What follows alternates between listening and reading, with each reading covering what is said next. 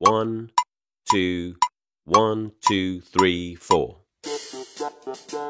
大社会，小新闻，新鲜事儿，天天说。大家好，我是江南，这里是天天说事儿。近日啊，广东东莞一名律师妈妈与这个十岁的儿子啊，五年间签署的四份协议，哎呦，这个消息引发了热议。在陕西西安呢，市民马先生和儿子啊也有一个协议，这儿子每周六可以玩一小时手机，其余时间呢不能玩。作为父母，他们在家除了正常打电话之外，也不能玩手机。随着家长和孩子之间越来越多协议的出现，公众的诸多不同看法也是逐渐出现的。有的家长就认为和孩子签署协议过于苛刻，不够温馨；有的则认为呢，可以更好的帮助孩子树立起规则意识。尽管大家看法各异，但不能否认，这说明了一个可喜的社会变化。伴随着教育观念的重塑和更新。很多家长啊，走出了暴力育人的误区，懂得尊重孩子的主体性，愿意相信孩子呢有自我约束和调试的能力。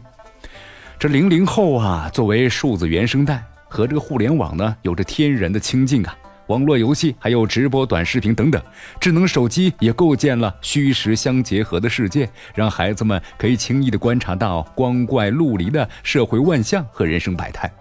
这手机啊，不仅具有娱乐和社交的功能，还能够给孩子们带来自我认同和社会认同，成为他们社会呢融入的一种渠道，满足孩子们部分的精神诉求与情感的需要。因此的话，如果孩子们缺乏抵制诱惑、管理欲望和自律节制的能力，很容易就沉迷于手机，难以自拔了。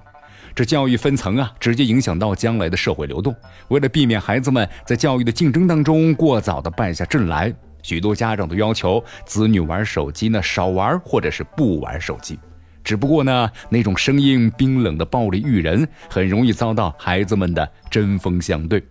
己不正，焉能正人？是不是？孩子们自己都换上了手机来着，一回到家中啊，就变为低头族。